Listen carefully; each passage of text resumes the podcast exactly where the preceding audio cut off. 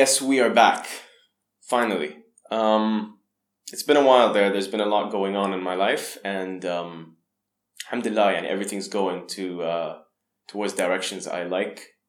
Uh, maybe the podcast has been like up and down as far as consistency goes, and maybe I should be uh, more attentive to uploads and such. But um, generally speaking, this is the tweaking phase, as we've always said, and uh, trying to for- figure out what works best and you know what what you guys actually want to hear. So uh, for me, I personally love the interviews. So we're going to be tinkering tinkering around with that format, and uh, hopefully this uh, next week or so, I'm going to be getting uh, my first roundtable session. So that's going to be just a group of guys and uh, different topics. Maybe these are going to be shorter uploads. Actually, you know, going over the weekly weekly stuff, you know, week by week, and um, just staying a little bit more relevant. I feel. The other ones are long form, the interviews, and I like them because they get more personal, and you get to get get an insight into somebody else's life and their story, and I get to learn a lot about um, interviewing on the fly while trying to mix, while trying to then post production, edit, and all of that stuff has been confusing, and um, figuring the right work cycle is uh, a tricky thing, honestly. I have a lot of respect for those of you out there in post production now, especially if you're doing everything from audio and you know media platform uploads and you know, editing videos on the fly. So my respect has gone up because, guys, I do have some good news. Uh, one of the reasons we've been away for so long is uh, I finally got the new video equipment in. I want to thank the guys that uh, make the Ninja Blade products from Atomos. If you guys ever have a DSLR that you can't really use for more than 20 minutes or 25 minutes or some format that stops you at uh, recording past one gigabyte on your SD cards, before you have to restart and hit record again, well, the Atomos Ninja Blade is a blessing. It actually breaks that 30 to 20 minute barrier and lets you record endlessly for live events and such, and specifically for podcasts, resalvages the use from my DSLR. So, what does that mean? The upcoming episodes that I'll be recording from here on out will hopefully have video ready to go. I'm going to have a GoPro as well, so we'll try to get different angles and tinker around with that. But for now, we'll stick to also generating more content and actually getting uh, a bit more diversity in, in the show. It's always been something I wanted ever since we started, and uh, I did a bunch of like pre-recorded uh, interviews.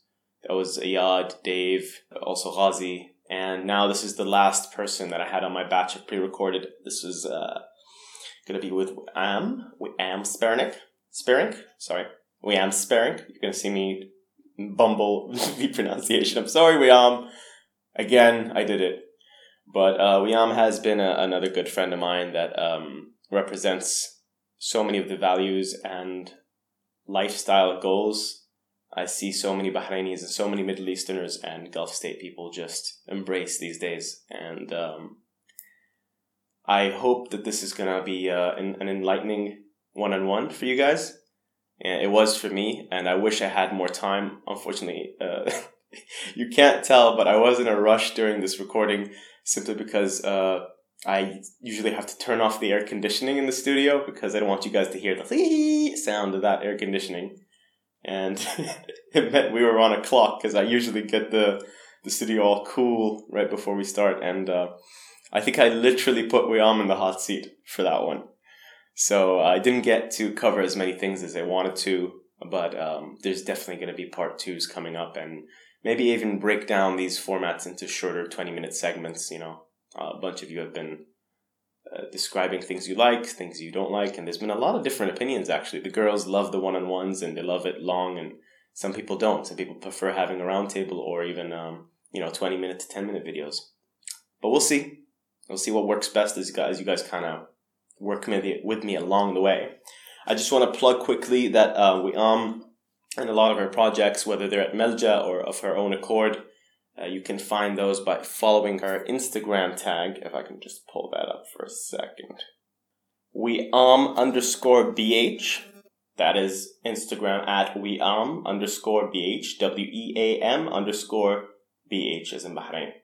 All right, you guys, that's it, and uh, enjoy the episode. I'll see you at the end for a, a little one to one again between the both of us.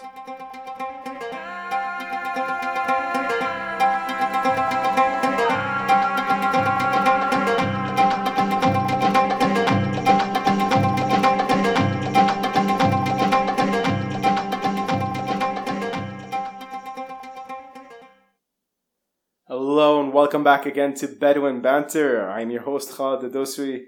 And guys, I'm excited to be in the studio today because finally, after uh, what is it, four, three guys in the studio, I'm I'm gonna be a bit patronizing right now. we almost sound like Got you're the token woman. you have the token woman, and she's a happy as well. So I, I, I check all the ethnic boxes as far as I'm concerned. It's perfect.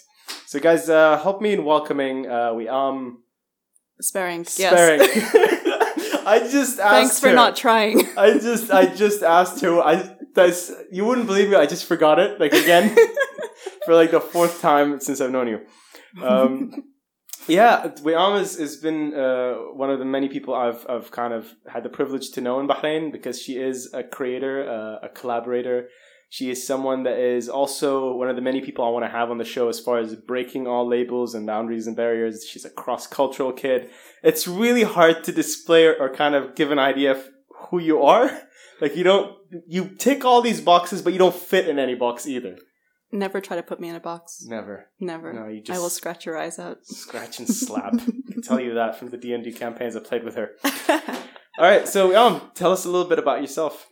okay, so um, like you said, I'm a halfie. Mhm. Uh, my father's English, my mother's Bahraini, but I grew up in Bahrain. I did live in a couple other places, like uh, like Canada, and I, I did live in the UK and Scotland for a while. Right.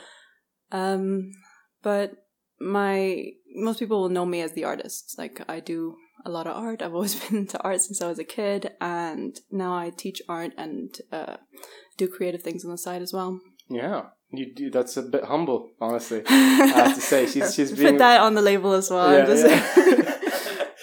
So Wiam is is, is uh, multi talented, so many disciplines, and, and the fact that she is an artist. Uh, both. What, what would you? What kind of art would you describe yourself as? well, technically, I would put myself as an illustrator, but I do kind of fall under the category of doing some conceptual art as well because I really enjoy installations, working with video and things like that.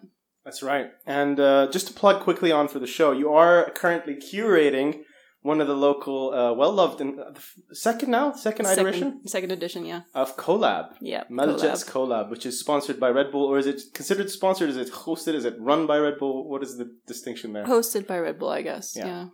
And this kind of a collaboration, it's all about being blind to what it is the person you're working with, right? Yeah, basically what it is is just um, an encouragement to all the creatives on the island to be more attuned to the different disciplines there and the people who are available to work creatively. And basically, we we just create this platform so that different disciplines can get together and work together. But the first two editions have been kind of blind experiments because we know that there are egos on the island. Yes. and some people don't like to work together, but That we've taken genius, that out actually. of there. Well, is- is not it- my idea. I can't take credit for it, but Right. uh, it was one of the stipulations in the project. So we kind of worked with, uh, in the first edition anyway, we worked with writers and visual artists instead of Mm. what we got to do is that we got the writers to inter uh, to create a piece of work specifically for the exhibition and get the artist to interpret it. So in the first case, yes, it was a blind and anonymous project, but I don't think I could call it a collaboration. Right. The second edition is more collaborative in the sense that now we've got the writers and the visual artists communicating. Oh, so they actually are interacting with each other. Yeah, we Uh, created this platform so that they can anonymously talk to each other and not obviously there's rules you can't say who you are, where you come from and things like that because we don't want them to guess each other's identity. You don't you shouldn't know the gender or anything about the person. Is that inevitable though, considering how small the island is? Is it what eight hundred thousand people live on this island? We did we did our best to make it uh, as uh, as secretive as possible. So they all uh, talked to each other at the conceptual stage. They both had the same inspiration. Right. Um, and I mean, you never know what's going to happen, but in some cases, we had people who shared so well together and some people who barely, you know. Yeah, there's Cons- barely interactions involved. I- Yeah. I actually uh, had the privilege of, of helping uh, my wife's cousin Summer work on her video for Oh, the last right, one. yeah. Yeah, they shot Were that you, right uh, here. were you steam? Uh, Steam engineer. I didn't get the credit I wanted. She she put me, I think, as a grip or something. I can't remember what it was, but I wanted steam technician or, or vapor engineer. Or she didn't because I, I got the brilliant idea of her. She was shooting in my bathroom something to do with um, rebirth and this this woman that was going through her pregnancy and she was thinking about the cycles of life and all that. And one of the things she wanted was uh, this effect that her looking at herself in the mirror with like you know intense cloud and clouding and Steaminess. steaminess. So I was like, I'm just gonna get, get my steamer from the laundry stuff. And she was like, This is genius, Khalid. and I'm stuck in little holes. Just yeah, you should see the picture of you like Yeah. under the sink, holding up the steam with your, like such an determined face. a mole man that's very proud of his skills in life. and you're not you're not a small man, so No, squeezing no. into that hole was uh, hilarious. It was, it was the, the highlight of my career. Probably my last to work on any films. Um, but yeah, let's let's get back to like um, you were saying there is the, the, the not just an ego problem, but there's this uh, this this kind of this is relates to identity in a way. This issue with um, people are very much so working based on not just collaborating with people they like or people they can learn from, but what what kind of person matches their identity, whether or not they agree with that person, which seems very weird for me. Yeah, I mean, what one thing that we say in our um in our manifesto is like leave your you know inhibitions, your ego aside, Right. and you know embrace openness and like collaboration. And uh, it's just really important for them to just leave all those preconceptions to one side, and that's why we've done the blind experiment because uh, regardless of you know ethnicity, uh, religion, uh, political values, you know you you're gonna work with this person. You're not gonna know what they believe in. Yeah. You're just working from a creative level only about uh, around this theme that we've given them. So it really just it wipes the slate clean for them to just be creative and forget about all that other stuff. See, I can I can understand where that comes from for a lot of people. I there, it's very hard to get out, get over the tribal aspect. Uh, personally, when I I grew up, I felt like there was um there was a very big distinction between Bahrain and Saudi. Saudi's so huge population wise compared to Bahrain, and you tend to because of this like I told people before this instinct to feel like oh kind of we're all uh, in the same boat together. You know, we're all being uh, monitored and regulated in what we can do, what we can't do all together. So people are just desperate to find anybody to work with. So if you're if you're a grip or a movie guy or something, Yeah. else, you just work with that person because of the desperation involved in that.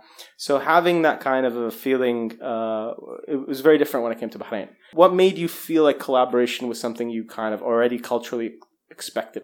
Um, I guess I wasn't aware a lot of the time about like cultural differences and things because I did come from a, a mixed background and a mixed uh, household, and uh, it wasn't until I went to like an international school that I thought, you know, oh wow, you know, there are people from New Zealand and things like that, and they're all different. You know, my best friend was Japanese or Pakistani, and I started to learn other languages, and you just all became.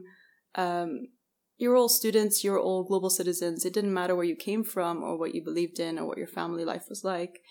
You just uh, you worked together, and I know friendship is a form of collaboration, I suppose, and uh, that was really important to me because before then, I guess I I was kind of a little sheltered a little bit. I think a lot of people who grew up in Bahrain feel a little sheltered. Sometimes. But was that by your family or by your own choice? You were just you wanted to disconnect from the greater communities because you're both. Everybody I've had in the studio is an escapist in one form. anxious. yeah, socially anxious, socially awkward. Yeah, Let I me go I back was to a the- shy kid. I was a shy kid. Okay, I didn't I didn't make friends very easily.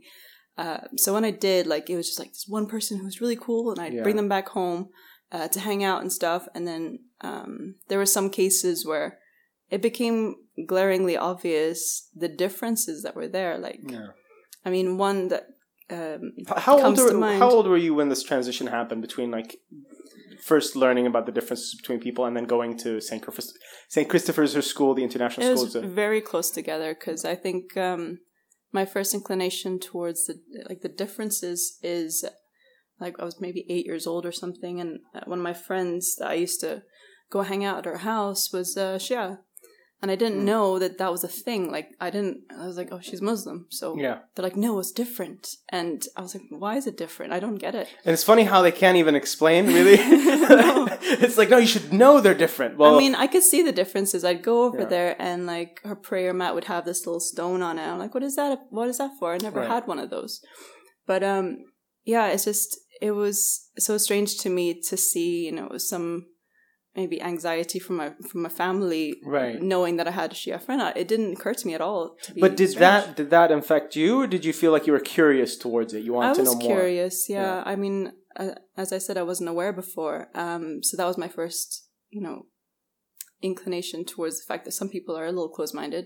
Yeah. Um, but very soon after that, I went to uh, the international school, and it just you know you had all sorts of different kinds of friends from different places. My friends who were um, Indian, and I'd go to and see you know the Hindu altar in their in their house and be so curious and interested in what they believed in, and it was never like a negative thing. I, I loved you know learning about these different cultures and their different beliefs. You know, I, ironic how it, how it works out that some sometimes people that are I've I've seen this trend over and over again. People that are more uh, socially anxious that, or they don't fit in to or are scared of involving themselves in, in social situations or getting close to people. There tends to be this thing that makes up for it on the other end where you're also more curious. Yeah. so even though you're scared to go into the, the bubble of, of relationships everything else the thing that scares the other people which is getting to understand why this thing is different why the otherness is not something to be scared of you're almost enticed you're, you're magnetized into finding out why why do they believe in this why do they worship this why do they you know Well, I can kind of see a connection there where, you know, people who are more social tend to uh, just naturally fall into the patterns of their cliques and stuff. yeah So they're already surrounded by people who are like them. Whereas because we're the outsiders, we're the outcasts, we're just, you know, leftovers. So we're all different from each other. and, it's a way to cope with the boredom too, isn't it? It's like can't talk to people not because not because they don't want to. They don't want me around. that so kid's alone, I'll go talk to him. yeah, let me go figure out what this thing called Star Wars is. Maybe Yeah, it sure. seems alien. He'll bring us together. Maybe. but um, yeah, th- when did that start becoming a thing that you actively, let's say, fought against in your life? I know for me personally, I didn't. Uh, there, there was a lot of you know the overarching social stigma of you know not wanting to mix different things, and there's you know it, it wasn't even a lot of people. Like I said this before in the podcast, a lot of people misunderstand growing up in Saudi to to think that oh it was some outside oppression, right? Okay, there Yeah. was religious police, there was everything else, but really the number one thing that caused people to not want to interact on confusing topics or gray areas hmm was the desire to avoid conflict. It was the best intentions of not wanting to, to you know avoid anybody getting hurt or be there being a Or misunderstanding. misunderstand, yeah. Yeah, and that's insulting someone there's there's i mean it's very difficult because there's very much um there are a lot of like you said little touchy areas and you have to avoid them. And even on the podcast you got to be careful what you say. Yeah. um because it's very easy to you know cross the boundary into something that people will find offensive because i mean come on social media everybody's offended by everything these days. Oh yeah. but um in this case the, these are you know these are very touchy subjects because they mean a lot to people Yeah, yeah, and there's also there's this uh, kind of implication from our culture, which is the person pushing hard to break that barrier down, kind of wanting to find some resolution to this. They're causing un- unnecessary or unneeded. Waves. Yeah, you're Mm. causing ripples. That why would you do that? Why you guys already get along in a very amicable way? Why would you want to f- with that? Don't worry about the swearing part. That's, but we'll try to monetize some other way. like why would you want to change the status quo Exactly. um well it's all about liberation you want to be able to be individual and unique in yourself so you can't just follow the sheep around you Right. so i think yeah it happened for me definitely How dare you, though? Um, how dare you cause strife and struggle and schisms? Our people are divided enough as it is.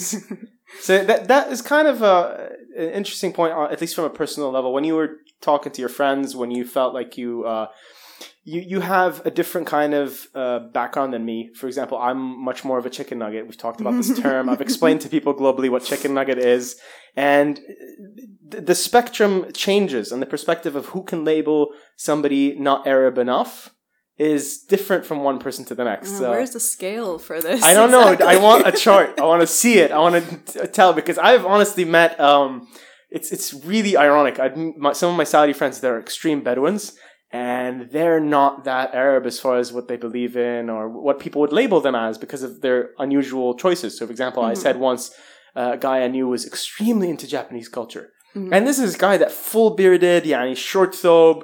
He's he's like the most Arab you're ever gonna get, like poetry, history. But then he watches anime and like really cutesy anime as well. Oh like it's just an amazing like blend of two things. and uh, whenever I see him, I remember uh, he'd be a lot more open minded compared to a lot of other people I knew because he had that curiosity we spoke about. Mhm. He was always attracted to the otherness. He wanted to understand why things weren't the way they are and wanted to kind of maybe in a way validate his own beliefs, right? We, can gather from the anime that he was an outsider also. but I think he just didn't know he was. That, that's the one distinction. But I loved him for it. And um, I would say, uh, here's the thing though. Uh, compared to, let's say, some of the UK kids that I met Mhm. that are Pakistani or of Arab descent, whether North African or anything else, they double down on their Arabness and that patriotism. And you know, Oh yeah, a lot of them. Like I've been called out a bunch of times by them, as in because I feel like from their side of it, they're trying to relate to something that they feel very distant about. Mhm. So they need to overcompensate by showing, look, look how Arab I am. yeah. At least that branch of it. Now, you are somebody I've met that is firmly in the middle of all of that. Like I don't know how moderate you're considered, or if, if this is a scale from one side to another in the spectrum Mm. but you seem to me to be somebody that doesn't necessarily uh, you you relate to that side of your world because you grew up in a much more Arabic setting, Mhm. and then you went to a Western setting or international setting, but you still the content you provide is balanced on either end. You would say you still you're not one of the kids that would want to dis- disavow, for example, anything in your art that has anything to do with your culture. You would try to blend both and see where a new truth might emerge, maybe, perhaps. You're just putting words in my mouth now. Am I? Go ahead, disagree. What do you Uh, got? Well, I don't think I don't know. It's it's actually surprising for you to say um, that I'm like smack bang in the middle because I never thought I was. I definitely think that. I mean, people have called me a chicken nugget, even though it's completely inaccurate. Yeah. Um, the reason is that I, quite a long time ago, I kind of turned my back on uh, sort of my Arabic culture in a way. I mean, as soon as I became a teenager, um, I spent less time with the Arabic family. I spent less time with Arabic friends. I didn't Mm. have any anymore. I had friends from all over the world. And slowly but surely, um, I lost my Arabic. I mean, Yeah. I kind of have it, but it's, I mean, every time I do But talk, it's just a mess. But who gets to click? What What are the the check boxes you would click on to say, well, this is what makes you an Arab? Because if you if we're gonna assume that, um, let's say, if we're, if we're gonna say, well, the, the the the agenda here is to say who's the most Middle Eastern. hmm Well, it's definitely the Sumerians. It's definitely the Assyrians. Do you know what I mean? Okay. cultures that have been around for thousands of years and we don't Mhm. we don't associate us being closer or distant from them right now from that same regard i see influence you do have influence in your work that is based on you know arabic culture that, yeah, but not in the way that you think. and but it is i kind It- of feel uh, am i wrong to assume that it bridges at least barriers in some way In some ways, yeah, it's more about a conflict more than a, bridging. well that then uh, to me a conflict ends with a resolution at that point you're asking people to see two sides of an equation right Mhm. You're asking them to see things from both spectrums, Yeah. and you criticizing how there is maybe not a connection there. Mhm. I see that as trying to fill the connection. It's a harsh way of doing it, maybe, Okay. But it's still filling it. Well, let me just like, try to explain my work then, because um, while I was doing my master's degree, I definitely um, was interested in trying to represent my identity, or not maybe maybe not my identity, but people uh, who could relate to me, their identity too.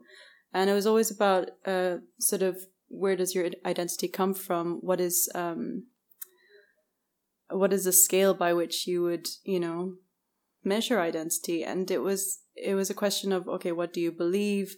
Where do you come from? What is your nationality? What language do you speak? All of these things people think is their identity but to me it's it's more than that. It's more of a um it's it's your it's your essence your your interests your experiences your friends people you keep around you. Um I think that's so much more important than you know where you grew up because I mean you didn't have a choice in that matter. That doesn't, Right. it doesn't have anything to do with you. Does it matter what passport I have? Well, well, doesn't doesn't that automatically kind of fall into the category I was saying before, which is if you feel like there is no point in trying to label what makes somebody an Arab or what makes you culturally uh, uh, close to a certain identity, Mhm. Then you're part of a new identity that is this global identity. Yeah. It crosses barriers, it crosses cultures. And transcultural. Yeah. So wouldn't that make you automatically, uh, uh, or do you feel like you don't have a right to say I am as Arab as the next person? I would never say that. I think when people say when they ask me where are you from, I never answer I am blah. You don't. I don't have an answer for that. I just say I am Wiam. I that I love. That's that's uh, mostly how I'm. I look at things from my perspective. But to put you on the hot seat about Yeah. this subject, if somebody was from, let's say, uh, the UK or the US, and they asked your opinion on, you know, from Middle East social commentary to politics to whether or not somebody should be PC around you about something, do you ever feel the need to not talk about those because you feel like you're just representing yourself? Or do you feel there's a part of you that says, well, I shouldn't be representing an entire culture and neither should anybody else? Um, that's a difficult question. I definitely find myself defending my culture a lot because people will have the wrong idea, and I'll just tell them from my experience what I have seen, what I know. Right. Um, but I do feel like I'm defending something that I'm not really a part of. Hmm. Uh, so it is difficult for me. I just I want it to be fair. That's all. Yeah. Were you ever critical w- around? Because I, I've seen this effect. Maybe you know it. Um, there's this Arab cultural kind of tradition we have where um, when we're between ourselves, it's okay to criticize us, right?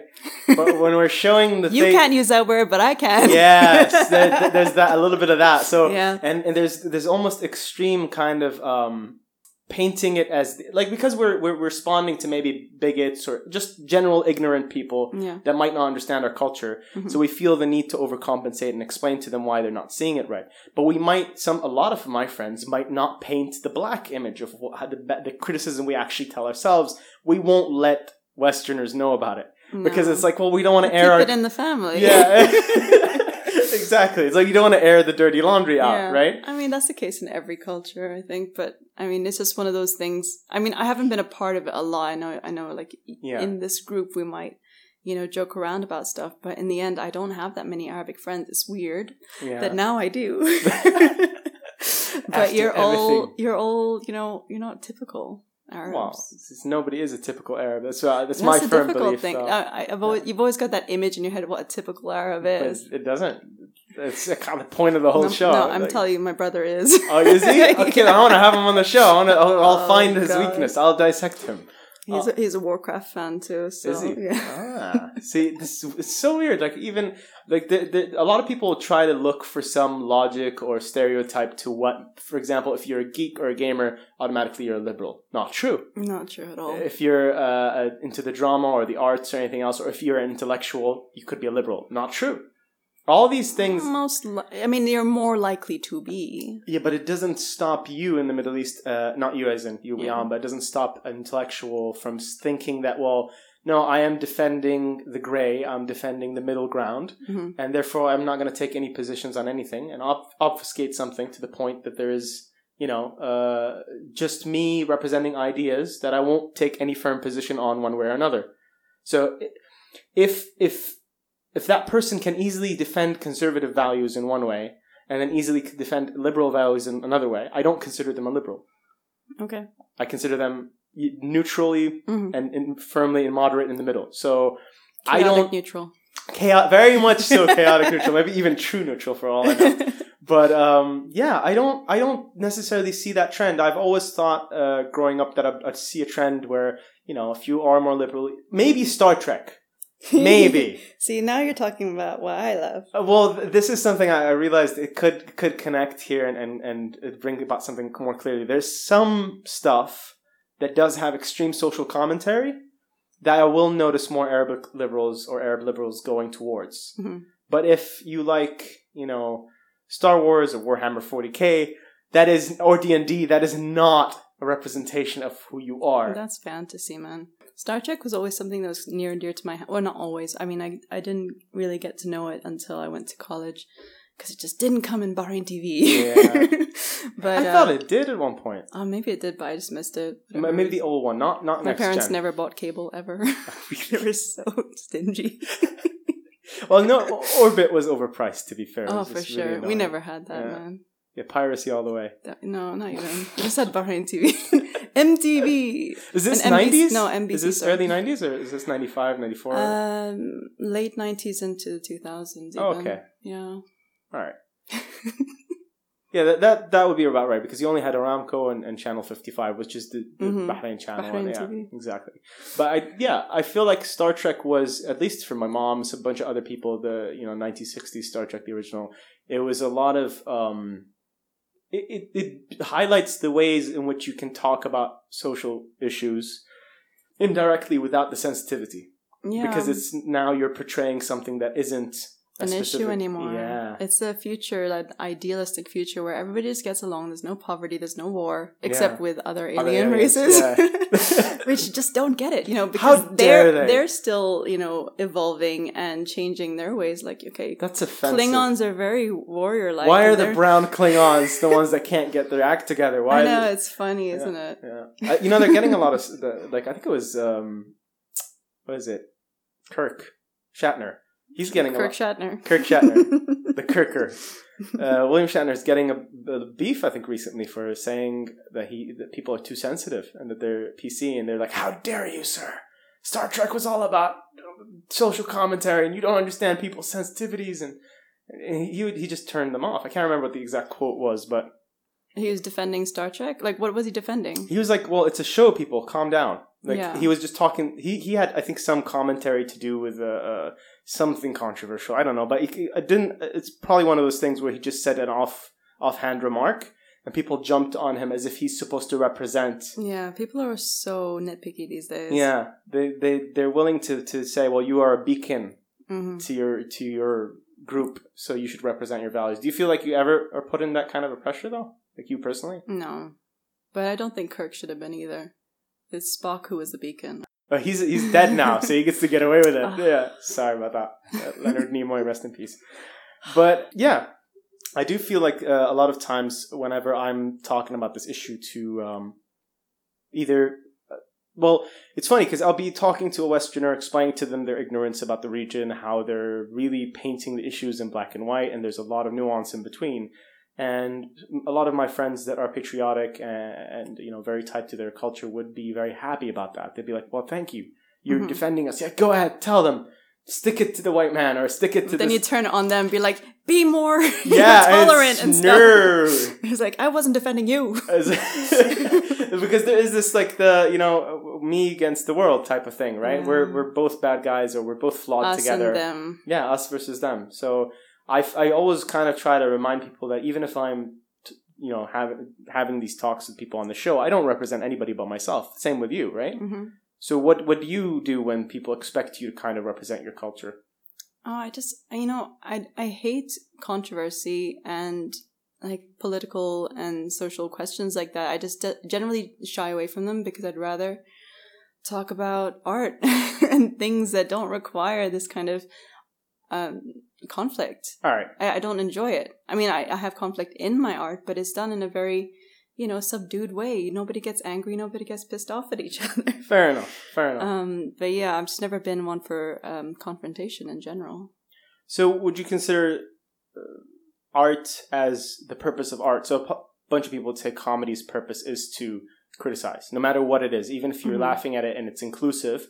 I think it was John Cleese that said it was co- always going to be criticism about something Yeah. because you're criticizing something that we're flawed in, that we all know we're flawed in, and we want to laugh about it. yeah. Does does your art represent that to you as well, or is it? Do you feel like there's boundaries where you don't cross, or, or things that you don't want to be touching, or Well, it's difficult because only in this, you know, particular environment and climate you you avoid certain things because you don't want to you don't want to hit a nerve, you know. And in my previous work, I'd um, created sort of a conflict of identity, and there was a lot of questions about who are you and who do you want to be, and who are you who you make yourself to be, or are you what they made Yeah. you.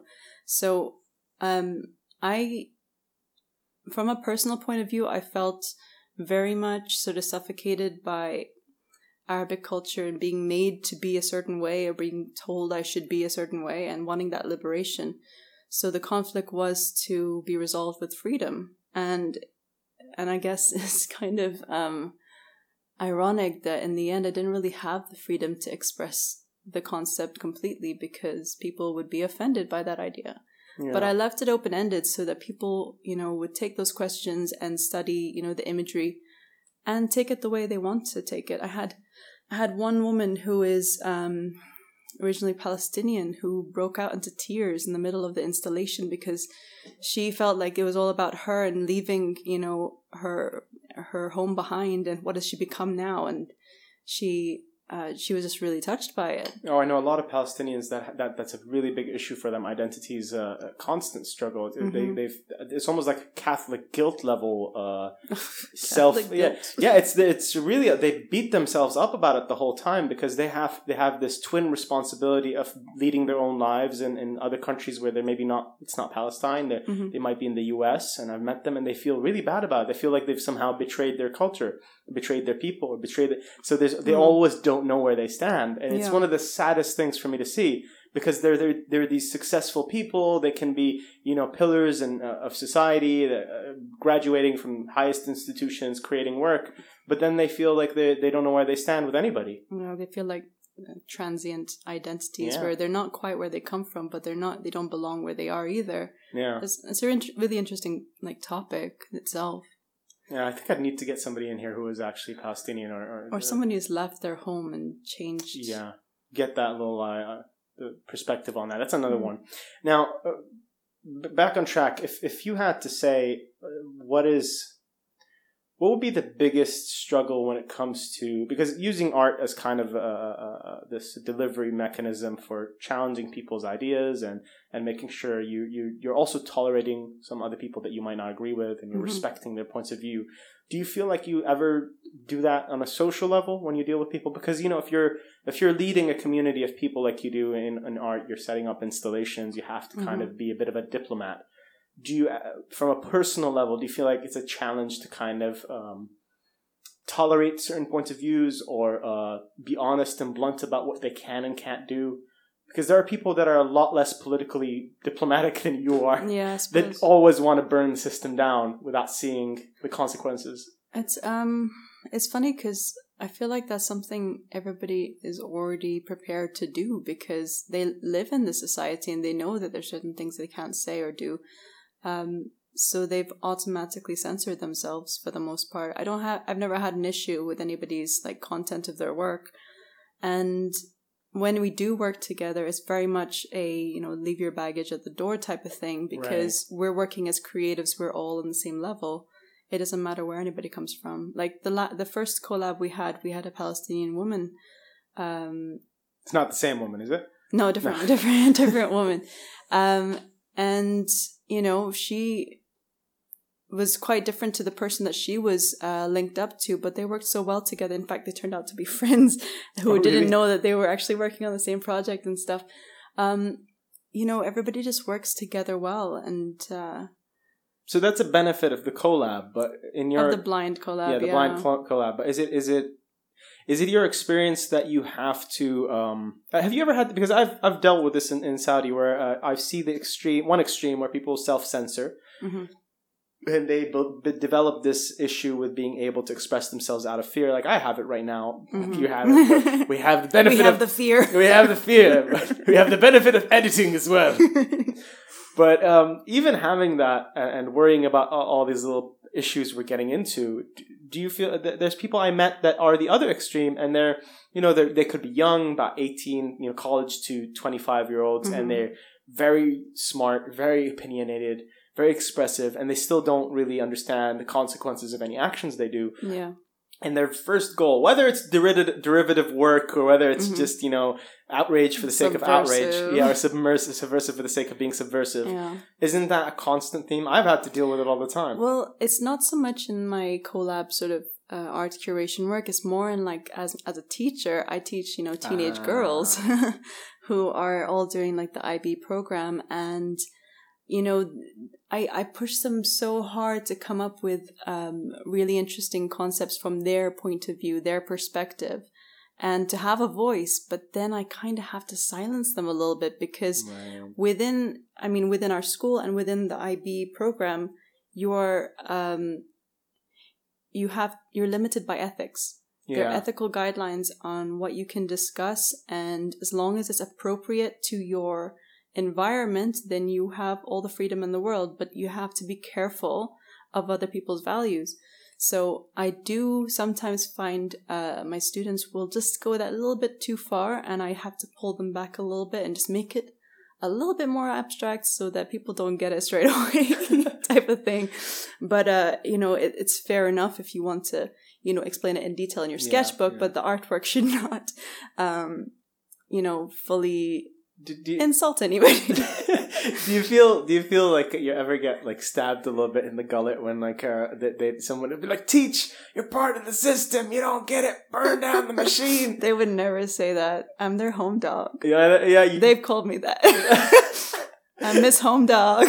so it's not then you don't feel like there's there's a little bit of betrayal of yourself or anything else when you try to rein them in you don't I mean, they they live in the same society. They know the exact same thing because they know that their their parents are going to come to see this exhibition at the end of the year. They're but not going to put co- anything. Yeah, but someone. Let's be a you teach teach in St. Chris or No, No. I teach at Girls School. Okay, so that's still some people that are you know could be coming off from a little bit of a, a well-off background. I to say some of them They're them. all well off, y- Yeah. well, for the most part, and they come from that background where you know the, the values, uh, the Islamic and Arabic values, are like they're hugely a huge part of the school yeah, and their lives itself. So, um, but yeah, but if you have a well-off background combined with being in a religious school and you kind of maybe resent it for a little bit, yeah, because there's a bunch of my friends that went through that. Thank God I didn't ever feel like that, but uh, I know Mm. friends that were very, uh, you know, having opinionated liberal bel- beliefs about you know screw the system or whatever it is that they want. They feel like they have to rage against you know machines or whatever. but uh, those kids will very much so speak out loudly and in, in spite of whatever it is you say because they feel like they're in that kind of a school. You know what I mean? um, Very counterculture. I don't know. I, I think I'm, I'm going to say something sexist in a second. Yeah, go ahead. Yes. I think it. it's because you came from like a co-ed school. The girls are a little bit more subdued. They're a little careful about how they word things and how they how they you know subvert in their own way. So a lot of them are more interested in expressing themselves and not necessarily you know shouting out to the heavens the negatives and things like that. They Yeah. they do show you know different social aspects. Uh, definitely a lot of them are feminists. How you know. old are these kids?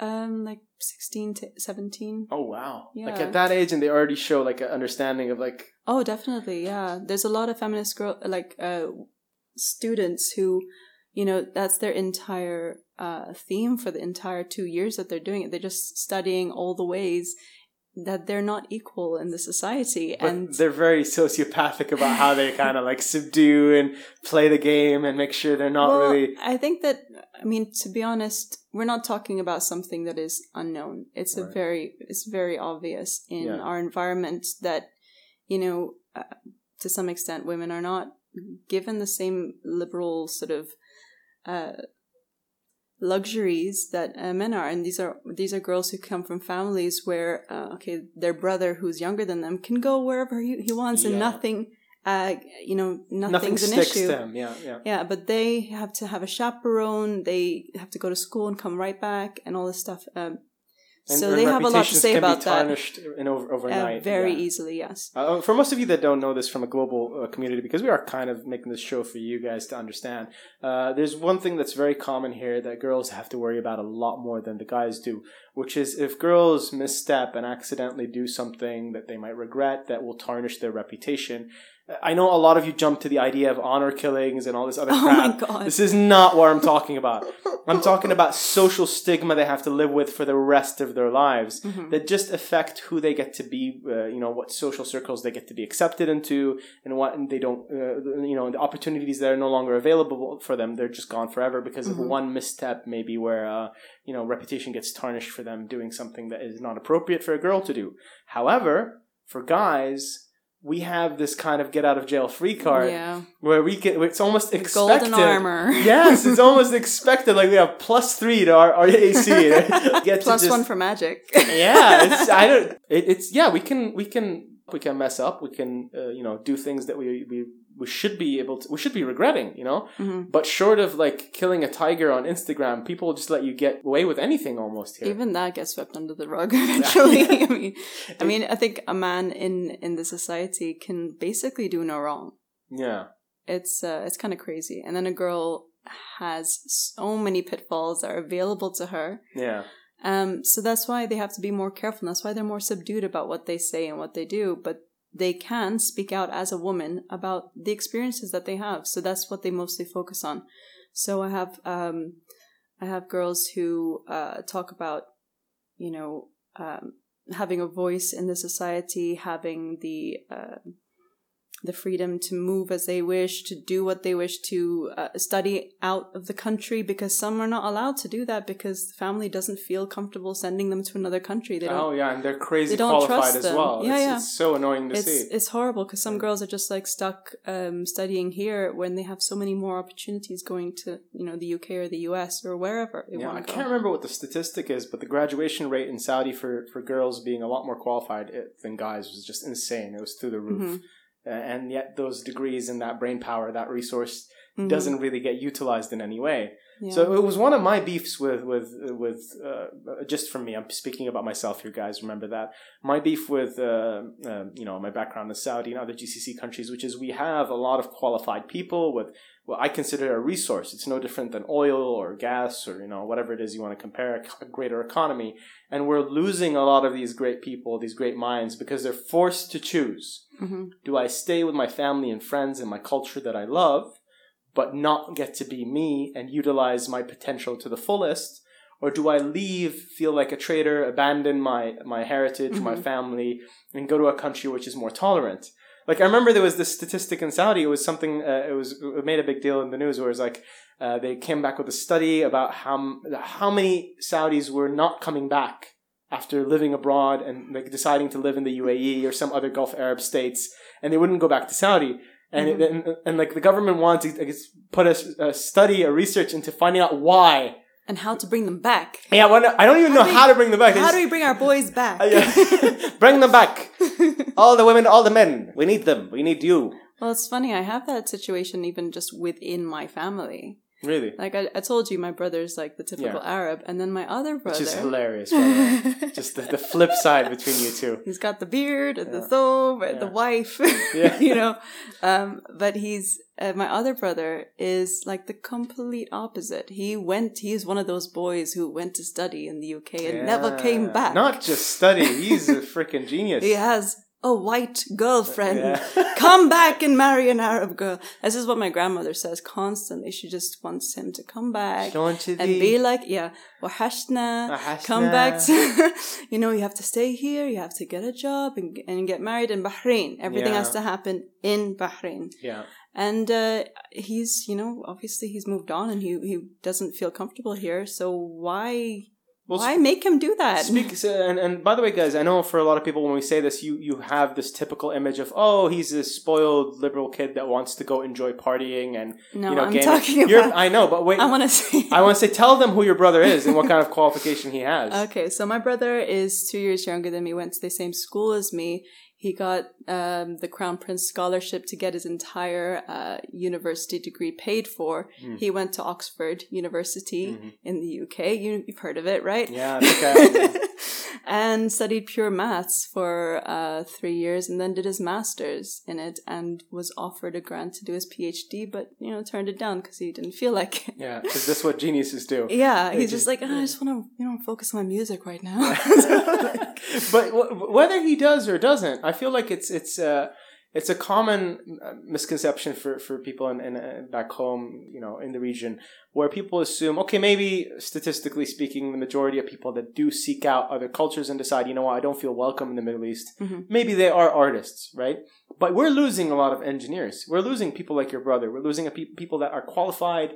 They would be able to contribute in society in so many different ways that would improve everybody's life for the better. Mhm. But because they feel trapped and forced to make this choice, they're they're always going to choice choose the culture that makes them feel more welcome and more comfortable. and more comfortable for being Yeah. who they are. So, do you find that is something you can almost predict when you look at your students, or Oh, definitely. There are some who uh, fall under the you know not typical and clearly has a potential to go further and would definitely flourish in a different culture that was a bit more open. right? Uh, and then there's there's others who are you know perfectly happy in their own society and are very strongly connected to their family, their religion, and are extremely intelligent and are going to do well anyway, but those, you know, those opportunities overseas are just not going to be there for them. Yeah. Uh, so in a way, they are slightly uh, negatively negatively affected by that. But Does, does that relate to usually or kind of translate into uh, some form of like giving up on, on life, giving up on because that's kind of what I went through. Honestly, I feel so. I feel like I wasted a lot of my time to do what I did, which is just kind of be like, you know what, I don't want to deal with this, and I'll just go into escapism. I'll go into my geeky stuff. I'll go into video games and it all that. it makes it, you know tolerable to be in Yeah. a place that you don't want to be in. it's maybe the easier choice. Yeah. It's like, okay, I don't have to fight with my parents. I don't have to fight with my culture or anything else. And we can all get along as long as I just go to this invisible world that doesn't exist. and we're all happy, right? yeah, because you control that world that doesn't exist, yeah, right? I do. I do. And you can't control this one. Can't. So do you feel like you lose some of your students that are bright and brilliant to escapism? Not that they wouldn't come out of it. They they could at some point in their lives, but any early on potential might be gone. And and they're just, you know, spending instead of their, their studies, instead of focusing on your their future, they decide I'm just gonna focus on a video game future. Well, yeah, there are definitely those students around, but it's more um they escape into the world of social media, the illusions Right. of of that that world. Uh, they're so obsessed with appearances and looking like they're having the time of their lives, you know, and money is just growing on trees and stuff like that. That, you know, that becomes a bit of an obsession for them, and definitely they lose a few opportunities. You know, they don't work as hard as the other girls who don't care so much about that stuff. Um, but that's just uh, that's the case in this kind of this time. These millennials. Yeah, I mean, I say these millennials, but I technically am a we are. millennial. Yeah, Well, we don't we don't know where don't we feel are. like no. it, but yeah. I, we're supposed to be 80s kids somehow, somewhat because everything showed up late culturally, you know, Yeah. references and movies and all that was like five years later on. So I sh- technically should be an early 90s 85 kid, but then I'm Yeah. not because I saw the beginning of the internet as well and all that other stuff. But Mhm. weird. So, do, can give us a hopeful note here. We've, we've got we- we've given we've shown people a lot of the different spectrums and perspectives that, that kind of exist. What would you say is the one thing that you feel like is changing compared to how it was before when you were growing up? Where you know, whether it's on a social level, uh, uh, economic level, whether it's even the powers that be. I can't speak for the powers that be, And but you shouldn't. You shouldn't. That was just me saying it for the sake of saying it, but never talk about Um, them. we, we we do not speak of them. We do not speak of those who shall not be named. Um, I think one thing that's really changed, at least from my perspective, is that more people have a voice.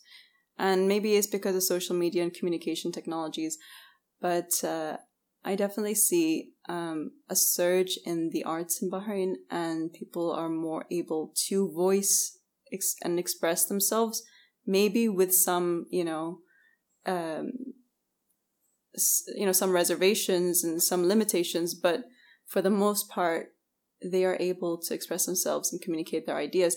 I just think that, at least from my perspective, when I was uh, here 10, 20 years ago, that you know that wasn't so available, that wasn't so accessible, and now it's it's a much uh, much easier to get your ideas out there. That's good to hear. I feel like that was the one hope uh, I have for kids now is that they get to see uh, other versions of people just like them, showing them a better way. And that's exactly what you're doing right now. This is your platform for getting your ideas and our ideas out there. Hopefully, because I remember a time where I just I was dying to hear somebody that was like me or, or, or was me that would give me hope that there was something better. So if I am giving you hope or just driving you closer to insanity, let us know and give us your feedback. Um, I think we're almost yeah we're over our time. We're about fifty minutes in. So that was great. Thank you, honestly, Wiam, for being here. Thank you Um, so much, Khalid. You've, I would like to have you here a lot more. You've um, and, and maybe I can figure out why every time I record my mic sounds different. But um, yeah, we're getting there. Anyway, um, if there's anything you want to plug, I don't think you have anything to plug today. Do you want anything on social media or? um, by the time you've aired this, it's too late. Yeah, so. collab is going to be done. But guys, uh, remember that collab doesn't happen here. It is hosted by Malja's Red Bull kind of facility. Uh, Wiam has plenty of projects to be had. So if you're in Bahrain, get in touch with me, leave feedback or comments, and I'll point you in the right way. Everybody out there, take care.